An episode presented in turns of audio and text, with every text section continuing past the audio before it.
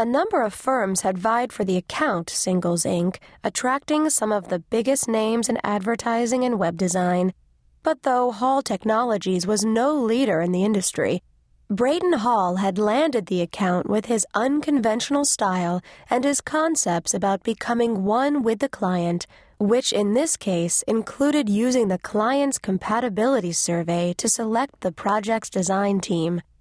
Everyone who wanted a shot at the job had to fill it out, though employees had the option of skipping any questions they felt uncomfortable answering.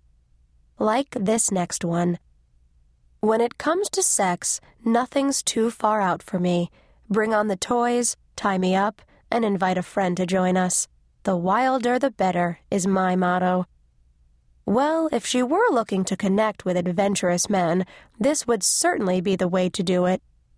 Fidgeting with the hem of her canary yellow tunic, she stared at the screen and smiled.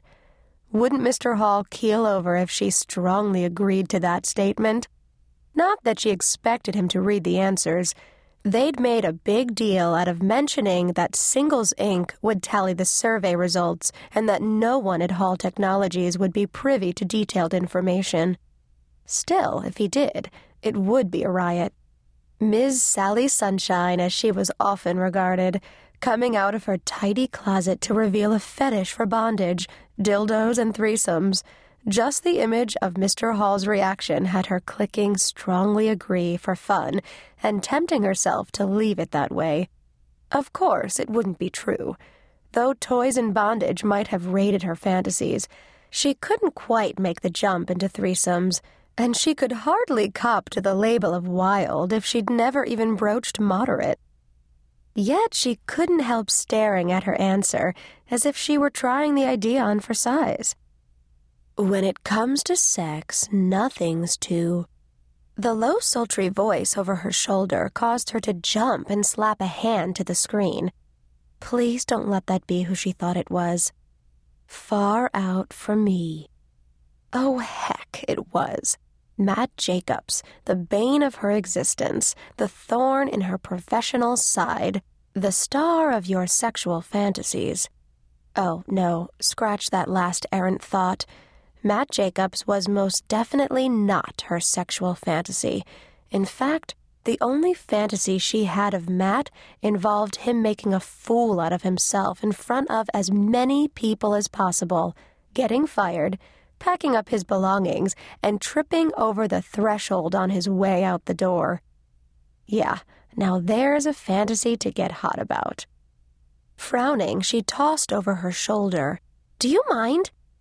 But instead of backing off, he moved in closer and chuckled light-heartedly, filling her space with the sound of his voice and sending a tingle through her veins that exposed that last thought as a lie. Okay, so maybe she was still harboring a few remnants of the crush he developed two years ago, back when he'd first swaggered into Hall Technologies from their rival design firm Web Tactics. He'd been a noted acquisition for Hall, and Carly, as the lead programmer, had been sold on his arrival. The two were supposed to have formed a team, working together to tackle the biggest projects that came through the door but that was before he waltzed in and told management he could do it alone, knocking her off their first project and snagging every other good account that had come in since. That she'd actually held a torch for the man embarrassed her. That the torch still hadn't gone out dismayed her. And that he'd picked this precise moment to pay her a visit took the cake entirely. This could go down as a banner moment in Carly Abrams' life, if he'd actually seen her answer to the survey question. It was bad enough he'd rejected her.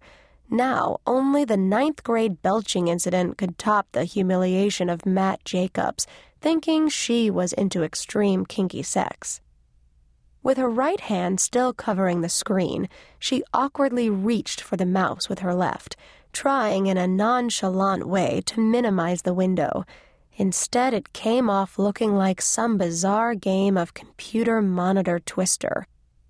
I would have never pegged you as a threesome kind of gal, Matt whispered in her ear, cluing her in to the fact that he had indeed read the answer.